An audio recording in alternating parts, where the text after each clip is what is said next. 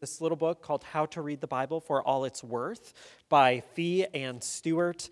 Um, in seminary, I was taking a biblical interpretation class, hermeneutics class, and I hated the class. I just thought it was the dumbest thing I had ever been a part of. So I asked a different professor at our seminary, you know, what book can I read to su- supplement this? And this is the one he recommended.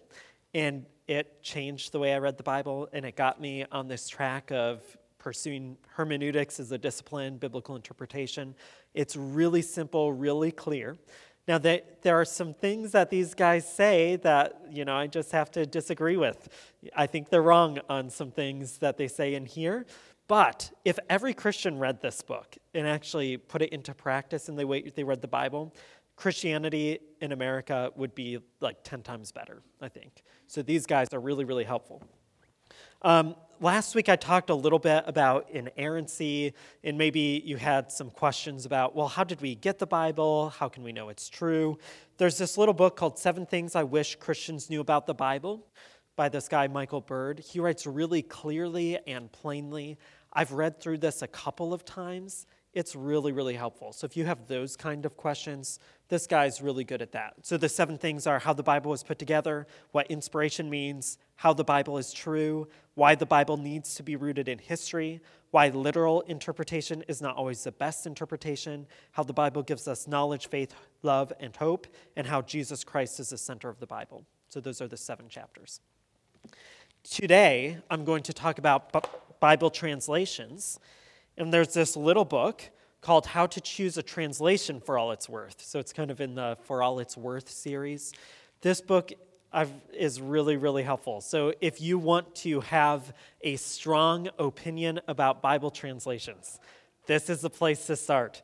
Um, we'll get into this a little bit more, but I think Christians have this penchant for having a ton of unearned confidence in their opinion about what the Bible, best Bible translation is.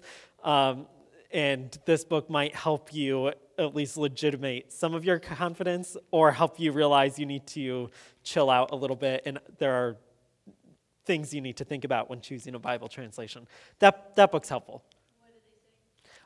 We'll get into that in this lesson. So, this guy, Mark Strauss, the second guy, is actually, I think, the main author for this. I have you know, when I was teaching my Bethlehem students about translation issues, this guy wrote a journal article that summarizes the content of this. That's really, really good. And I would, I'd send that to anyone who wants that. I think non-academics can understand that article really well. Um, so if you don't want to read a whole book, I have a 25-page article I could send you with all of my highlights and underlines, so you can at least identify what I thought was especially important. Um, we'll, we'll get into translation issues here today. All right, so the first week I tried to essentially argue interpreting the Bible is hard but possible. Um, and it can be done better or worse, but it takes work. It's not automatic, the Bible's not self interpreting. Then last week, I tried to argue that the Bible is trustworthy and true in all that it affirms, but that doesn't mean that your interpretation is trustworthy and true. So the Bible's not self interpreting. Just because the Bible's true doesn't mean that what you are interpreting the Bible to say is true. All right, that was basically last lesson. This lesson, I want to say, if we're going to read the Bible, and we're going to say things like the Bible is trustworthy and true, we have to actually work with a Bible. We have to get into the Bible and read it and use it. And if you're in the United States of America, we have a ton of Bible translations. So, how should we think about translations? How should we use multiple of them if we should use multiple of them? These are the kinds of things we'll talk about today. But I want to start by asking you know, you can just like pass if you don't want to say, but if you have a standard Bible translation that you generally use, um, what is it? Anyone want to? New American Standard Bible. I'll call that the NASB because it shortens it. Sometimes I say that and people don't know what I'm saying, but I'm just sounding out the acronym. All right, what else? ESV, okay. Um, ESV. ESV and King James. Okay. Anyone else want to say what they use? Another NASB? ESV in the message. Okay. All right. Yeah, whatever we want to call it. We'll talk about those kinds of things, hopefully. Okay, um, that's great.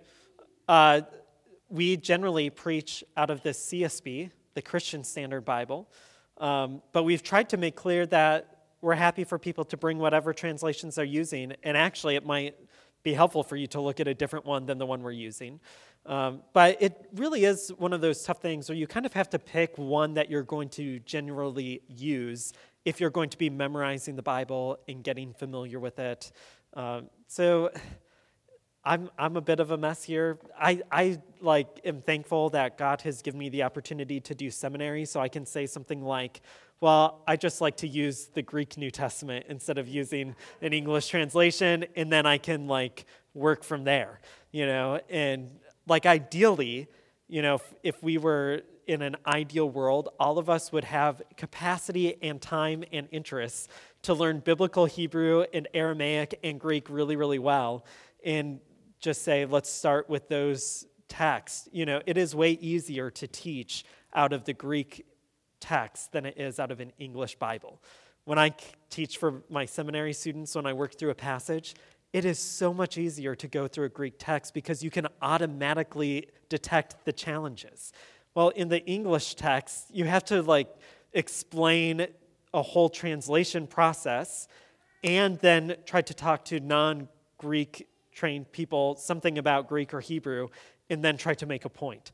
So it's just, you cut out the middleman of translation if you can just go into the ancient languages, but that's not reality. So we have to deal with what is, and that means we have to deal with Bible translations, which they're also a gift. So don't hear me saying anything negative about them. All right, I want to talk to you about Bible translations. Oh man, did I leave all of my notes upstairs? That kind of sinks. Josh, can you do me a favor? There, I think they're on my desk. It's that kind of graph looking paper, and underneath it is printed out stuff from whenever I taught it last time. The stuff I sent you. Yeah, I need graph paper and the stuff under it. If you can find it. Okay. Um, I've, well, while Josh is going, I'll, I'll just give some comments that I don't need any paper for. Um, pastors are generalists. Okay, pastors are not specialists in anything, generally speaking which makes a pastor's job really, really hard because pastors are expected to be specialists in every single area.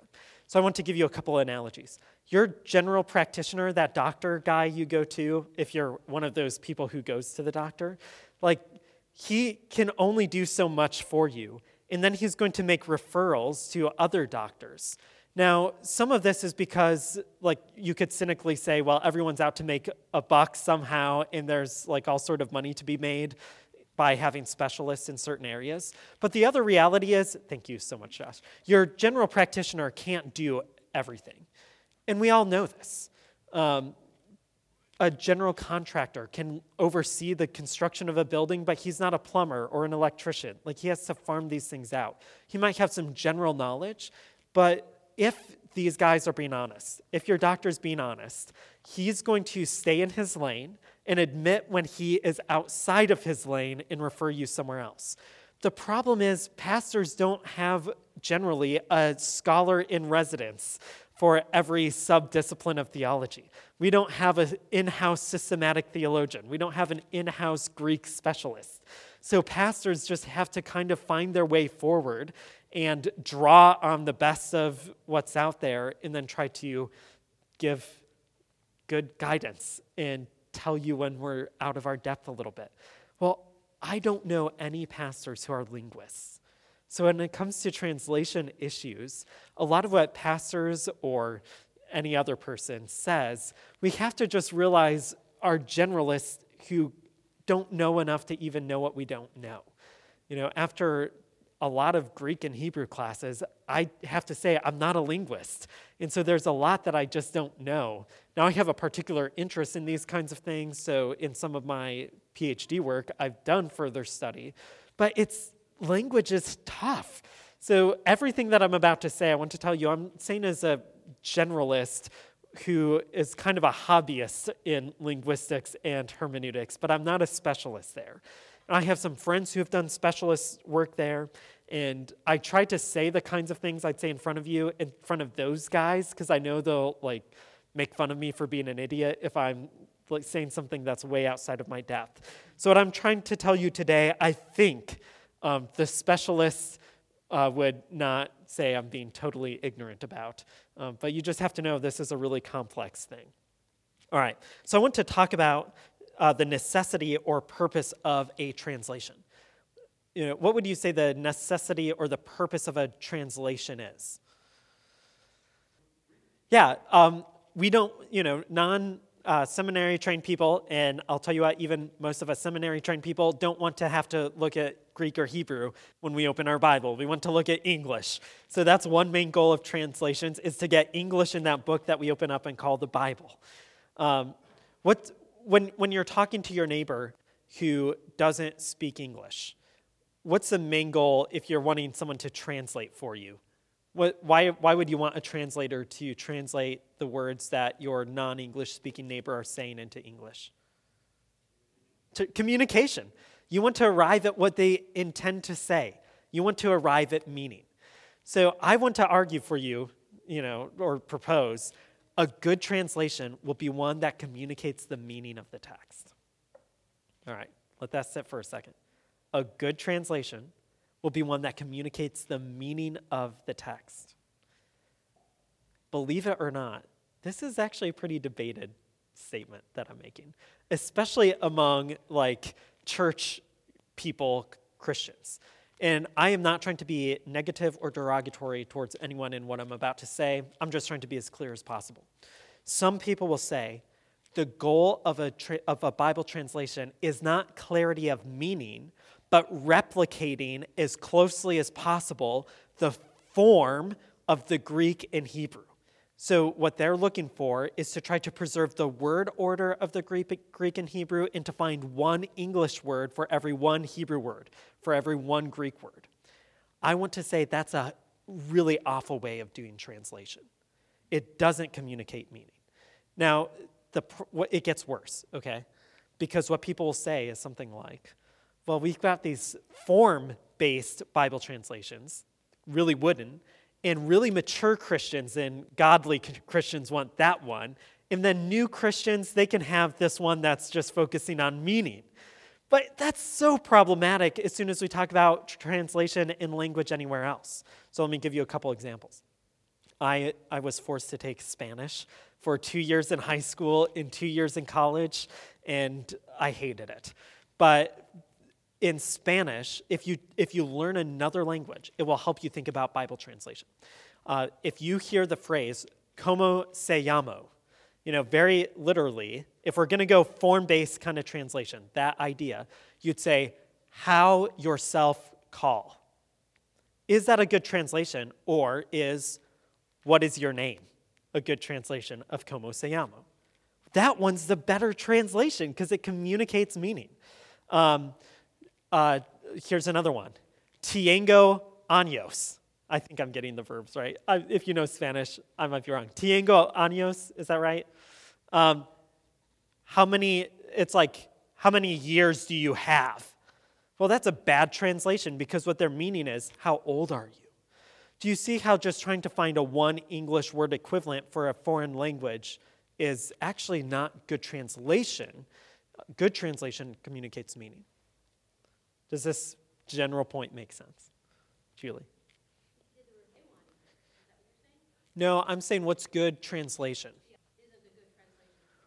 Well, they don't need a translation, is the thing. Now, if you talk to a dual language speaker, they're always going to say, we want the good translation side of this. We don't want like a one for one equation because it doesn't do justice to what I'm trying to communicate.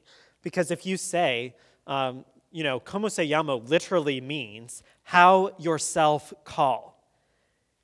Is that person, the Spanish speaker who's now learning English, going to understand what we just translated? No, because it's really bad English. You know, it doesn't make any sense. Um, so that person isn't saying, yeah, that's what I intended to say is how yourself call. No, what I intended to say is, what's your name? You know, so when we start working with language, we're not looking for one to one glosses, we're looking for meaning. Did, did that answer your question? When they say como se llamo, they're not hearing how yourself call. No, they're hearing what's your name. Yeah, yeah. They're, they're, they're hearing meaning, not uh, words, okay? Let me, let me go further on this because we need some basic linguistics here, all right? This is getting too complex. Um, there are some theories of language that are wrong, okay? One of them is that there's, that the f- shape and sound and look of a word communicates meaning by itself. So they'll say something like, um, the word gift has to always mean gift because of the way these letters are constructed. But that's, and then when you get to translation, we can see that's a really big problem because the German word das Gift is poison, and you don't, you know, those letters don't actually contain any inherent meaning. They're just arbitrary letters that are strung together that we use as a vehicle for meaning. So no word by itself has any meaning. All right, it has potential for meaning within a particular language system. Now, language systems are different because different language systems don't cut the world up, they don't understand the world in the same exact ways. So there's never a, really a one for one word equivalent that you can just plug in for a foreign language. Okay, so that's called the gloss method of translation, and it's very rudimentary and unhelpful. So some people might say, you know, there's a Greek word here, so let's find an English gloss, an English word that we can just parallel with that one. And that's actually the way beginning language students in Greek learn Greek. And that's not bad, but Greek teachers always say, I'm going to lie to you when I tell you that poieo means to make, you know, this verb to make. It, it could mean that. Maybe we could even say it, that's its primary meaning. But the problem is, if you start to define words, there are lists of a bunch of possible definitions, and none of them are a one word definition. So if we define the English word um, grace, we, we could um, have a bunch of different possible definitions. But the Hebrew word that we generally translate grace, charis, also has a bunch of different translation or definitions. So we want to look at what are all the possible Greek definitions for charis, and in context, which one is the author using? Now, we have to like think about, well, what English word best communicates that definition of that word? And sometimes it's grace, but not always, because charis in Greek can also mean earning something. So we have to be careful about this idea that you can just always trans plug and play an English word for a Greek word. Yeah, let, yeah, that's a good example. Um, let me hold on to that one though, because that's a, a metaphor or a figure of speech. Uh, what I'm trying to say is when you start looking at language, we have to deal with the definition of the word in its context. And then we have to try to find the best English word and, and use that one. Now, there are some translations that will say we are a literal translation. We're giving the literal English gloss for that Greek word, and they're lying to you. Okay, I say a little brusquely like that, but it's not true. It's just not true. Okay, let me read you a list of. So I, I use that illustration of poieo, this Greek verb that we could say literally means to make. We should actually just say a primary meaning in English of poieo is to make. Now I want to read you a list of verses and give you the way that the NASB, NASB would translate. I'm not hating on it, Julie. I'm just trying to help people understand what's meant and what's not meant when people say, I use a literal translation. Um, it's just not consistent. So in Matthew 3 8, there's poieo, fruit, make fruit, while the NASB says bring forth fruit. Uh, so the, you can't just plug and play one word. Here's another example Matthew 26, 18 is poieo, that verb Passover. So make Passover. Well, that just doesn't work. They, NASB translates it keep Passover. So there's a whole list of about 25 of these with 25 different English words for poieo because everything, the context shapes the meaning of words, and you can't just plug and play one English word for any other word. They're not in these instances, but in some instances they do, so it gets really confusing. And then in the preface, when they say we're as literal as possible, what people think is, I'm getting a word for, and they'll talk about it being a word for word translation, which just is not true.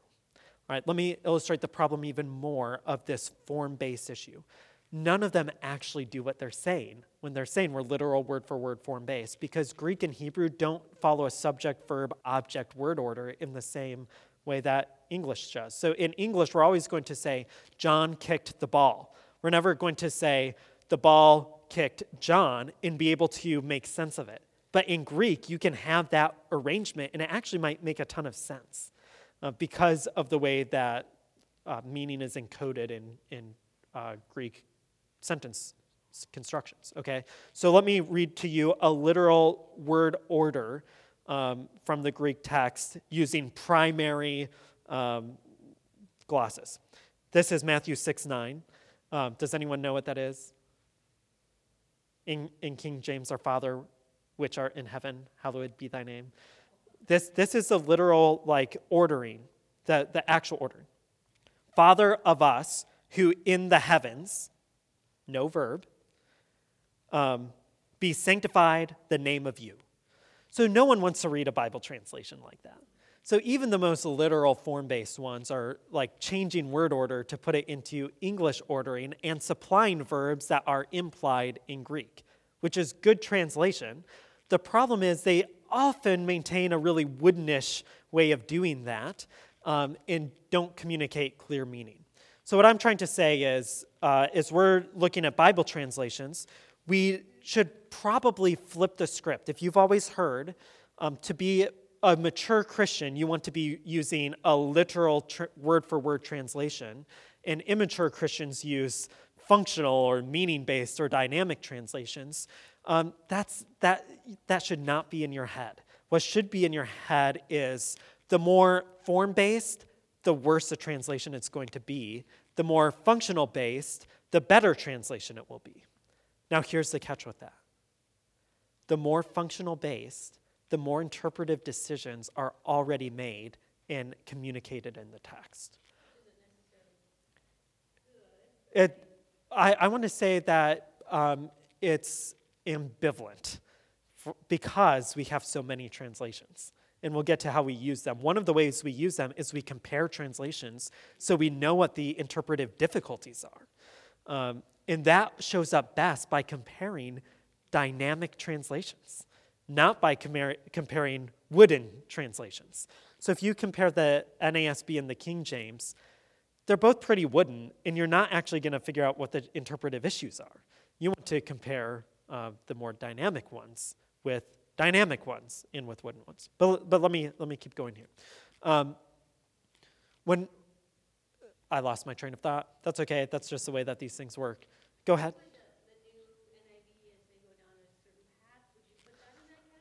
Oh, let me get into that.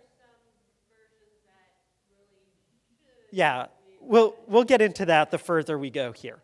Um, my point is, though, that the more wooden it is, the worse of an actual communication of meaning is going on there. Um, but they serve a good purpose for certain issue for certain things. Okay. Now, I know I just asked who's using NASB or King James, and I don't want to needlessly make anyone feel like they've been doing something wrong.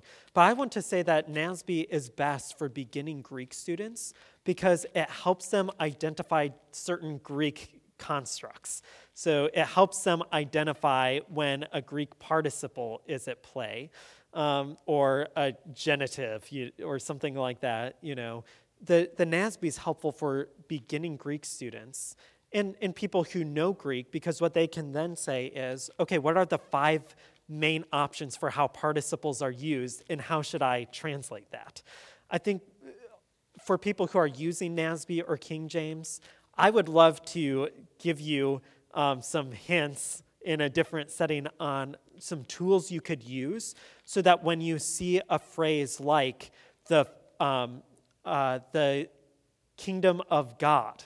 That would be a genitive phrase in Greek. Well, it could be an objective genitive, or a subjective genitive, or a possessive genitive. And if you don't know what those options are, all you're getting is a wooden translation, and you're not, you don't have the equipment to think through, okay, what translation decision do I want to make here?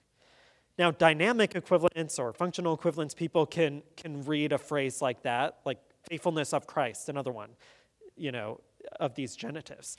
one translation might put Christ's faithfulness, you know, as in like the faithfulness that Christ embodies, um, or or that he owns, or something like that, rather than the faithfulness that Christ gives to somebody else. Th- these people can read different things, and the decision's made for them. And I think that's good because would you rather have people with a bunch of PhDs and who are linguists making these decisions, or people like me who don't really know, or, or people who have never thought about what all the options are. So, all I'm trying to say here is I would like us to flip the script on the way we talk about formal translations being better for mature Christians and dynamic better for immature Christians. I want to say we should read for what best communicates meaning. Um, and generally, that will be a mediating translation if you're picking one. That's one reason why I like the CSB, because it's pretty mediating. I think like NIV 2011, pretty mediating. I think NLT is a really good daily reader Bible. Um, but you want to compare, if you're doing study and making a big interpretive decision, compare NLT with CSB and NASB, and then you'll know where the issues are. Now, comparing translations doesn't actually tell you how to solve the problem of an interpretive issue. So, this is another thing I want to talk about. When we compare translations, most of us, I think if we're honest, will say, I'm picking that one because I like it better. Like it just feels right to me. And we're using no grammatical or exegetical or hermeneutical criteria for making that decision. What we're using is the way I feel about it. Now, on the one hand, there's no way to get around that. But on the other hand, that's a major problem. So, using multiple translations makes us aware of the issues, but it doesn't tell us how to solve the problem. So, what we have to do next then is to, if we want to make a decision, is we've got to pursue resources whether that's your pastor or a commentary that will then outline the arguments for the different regular translations or something like that. But just knowing what the issues are doesn't give you grounds for making a decision. Now, I know some people don't like to hear that because we want to be able to just go with our gut, but that's not how anything works. Um, you know, if you go on WebMD because you have a perpetual nosebleed, and you learn it could be because you have like some blood disease where your blood is too thin, or it could be because you just have this, like, I don't know, vessel that pops all the time, or like it might give you four or five options, but you don't have the criteria to tell which one it is. It's like get in and see the doctor who actually can narrow these things down based on their expertise. Well, that's true for Bible translations as well.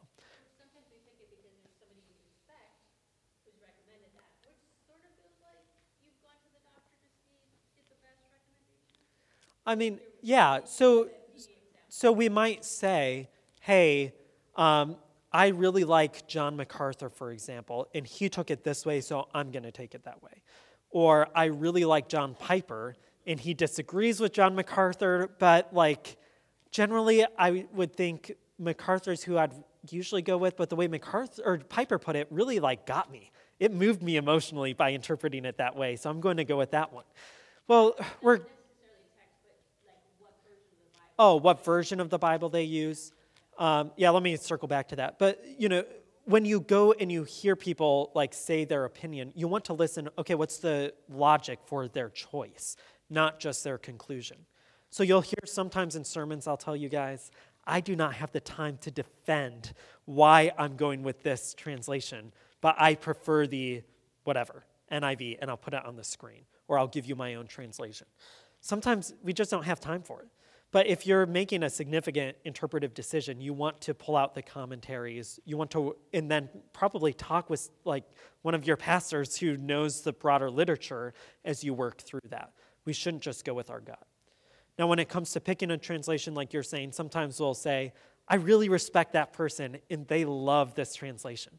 That's fine, but the person you really respect may have like a lot more um, language study to be able to navigate that translation in a better way than you do.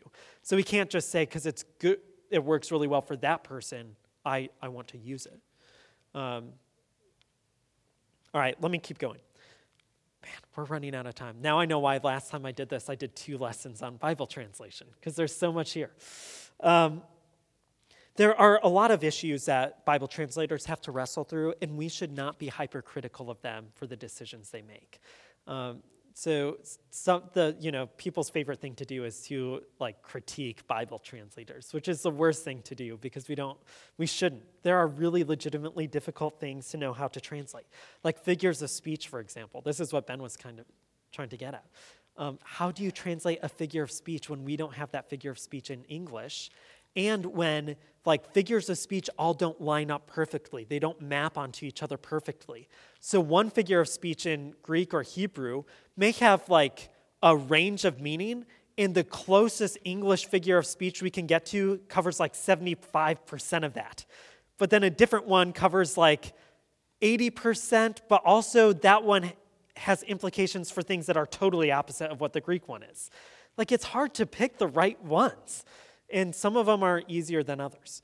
Um, what's most unhelpful, I think, is when these wooden translations don't indicate that a figure of speech is in play. So, for example, there's this prophecy of judgment on Israel where God says that he's going to give them cleanness of teeth. Well, that's a figure of speech that we don't use because cleanness of teeth in our language is a really good thing. Like, if you have clean teeth, you're like more attractive than the person who doesn't have clean teeth. Well, cleanness of teeth in King James or New American Standard Bible actually means I'm going to starve you. Like, I'm, I'm not going to give you any food because that's what the metaphor means. So, what should we do in English? Should we try to be woodenly word for word, which isn't possible, but should we try to preserve that or should we try to get the best metaphor to do the job? I want to say um, we should try to use a metaphor there and not just non metaphorical language. So we could use non metaphorical language of, I'm going to deprive you from food. But there's a reason the author is using metaphorical language. So, what's our best metaphor for starving somebody? Um, I, I think the best one might be, you know, this is my opinion I'm going to run you out of house and home. I think that's a really good metaphor especially because this prophecy is an, an exilic context. So it even like goes with the grain of the prophecy. But I can hear someone objecting saying, well, that just sounds like too common language. Like, I'm going to, you know, drive you out of house and home, or, eat, you know, your enemies will eat you out of house and home. I think that's the best way to put it, maybe. Um, it just sounds normal. And that's my point. I think our Bible translation should sound normal. They should be in spoken English. Right. Yeah, that's 100%. Metaphors, figures of speech, attitudes towards certain things change over time, so we have to update. Now, there are other reasons translations get updated all the time, you know, outside of honorable ones. Sometimes it's so we can, we need some more income, so we're going to do a major overhaul um, and that's a motivating factor, you know, and hopefully, like, the good things will come out of it too, because they're also going to address real problems. So, a lot of these updates, very little things are changed, but you need the most updated edition, right? Um, but our attitudes change towards things. So I'm, i started reading this really delightful essay by this guy, David Foster Wallace, called Consider the Lobster. He's doing this journalistic thing at this lobster festival on the East Coast. And he starts out by talking about how the earliest New England settlers um, dis- were disgusted by lobster. And in fact, when like a storm would come up and like the shores would be covered with lobsters, they'd grind them up and use them as fertilizer. And the lobster was thought to be so disgusting that there was actually laws passed for the fair treatment of criminals who were in prison that they couldn't be fed lobster more than once a week um, because it was just this like really grody but easy to access source of protein, but it was just despicable. Well, our attitude towards lobster, if, if you're going out and buying lobster and grinding it up to fertilize your garden, anyone nowadays is going to say there's something wrong with you like cook that thing. It's a delicacy. Uh, so the, our attitudes, even within our short 200 year history, changes radically. Like whole businesses are now on seafood, surf and turf, you know, like so we've got to think about that as we look at translation. Um, you know, we've got the problem of cultural specification. How do we uh, translate monetary values? This is a tough one because if we just use the Greek or Hebrew money value, it means nothing to us. You know, so we could use a current equivalent value, or we use a conceptually equivalent value, a day's wages. You know, I think that might be the best one, but these things are tough. Um, the final main thing I want to address, we're going to do another lesson on translations next week, okay? Because this is act, this is actually a big deal. Uh, because this is a, if we're saying we're going to spend a lot of time interpreting this thing, we need to think about what, what we're grabbing onto. I grew up in a King James only world. And it wasn't until my sophomore year of college that I broke away from that by reading the New King James, which was like thought to be an awful translation and only like immature Christians would use this or something like that. Um, and then eventually I started reading the ESV. So at first I thought the issue was just what's more readable. But then with the King James issue, I learned that actually it's a bigger deal. It's what are the manuscripts that are behind that Greek, that English translation. So for the King James, they only had like nine or 11 Greek manuscripts that they were using.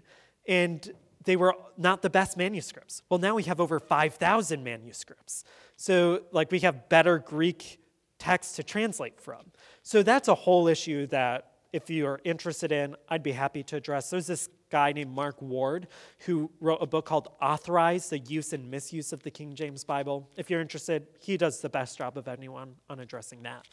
Um, but what I want to say is within the, all of those arguments, what I came to realize is that um, a lot of the people I knew didn't care about the Greek text underneath it. They didn't even really care or believe that the 1611 translators had this special gift from God to come up with the one English translation for all time.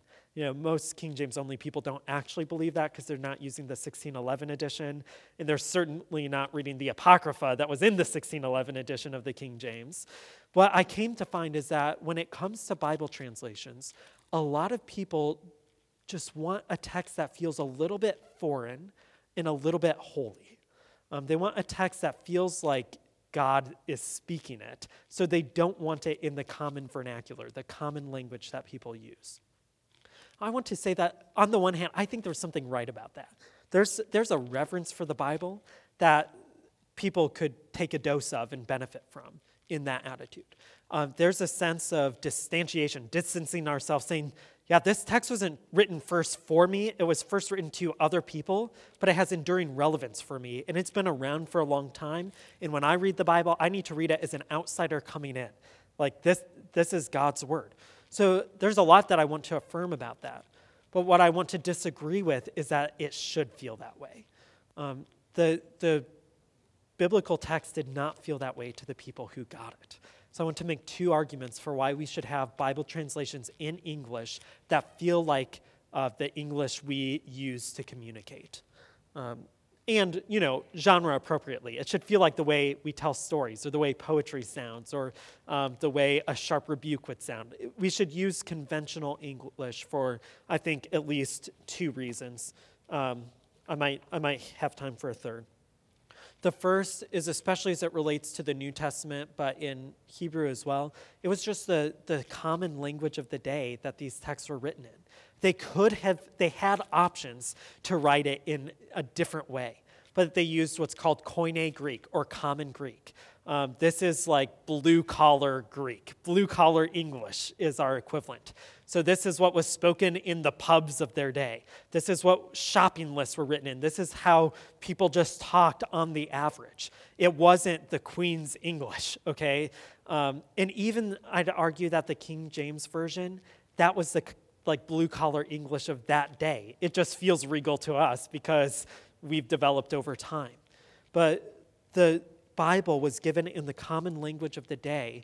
So I think we should preserve the way that God did that in our translations by using common language, common English. All right? Now we have these challenges because there are a bunch of subdialects, okay?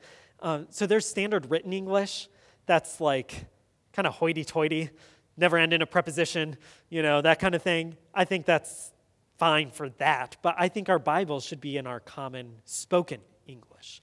Um, go ahead. Yeah. Yeah.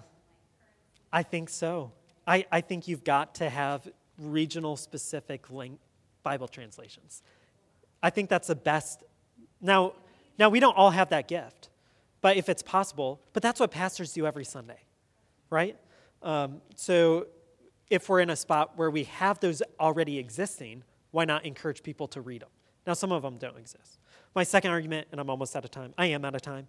Uh, this is, I'll pick this up next time. It's, it's the incarnational argument. Jesus came to be like us so he could be understood by us. That's not the only reason, but in part, Jesus dwelt among us. He became like us. He got down in the nitty gritty of life. The, the Word made flesh was common and average. The Son of Man, nothing to look at. He was not remarkable or beautiful that we would comment on him. And I think our Bible translation should be the same way. Um, even though we might like this Queen's English or this holy sounding, Jesus didn't look holy to the people. You know, the incarnate word did not look holy, he looked common. And I think our Bible translation should take on that same flavor. All right, I've only said like 10% of the things I want to say, about 50% of the things that we will say by the end of next week. So we'll pick this back up, and I'm happy to answer any questions. But thanks for tracking along.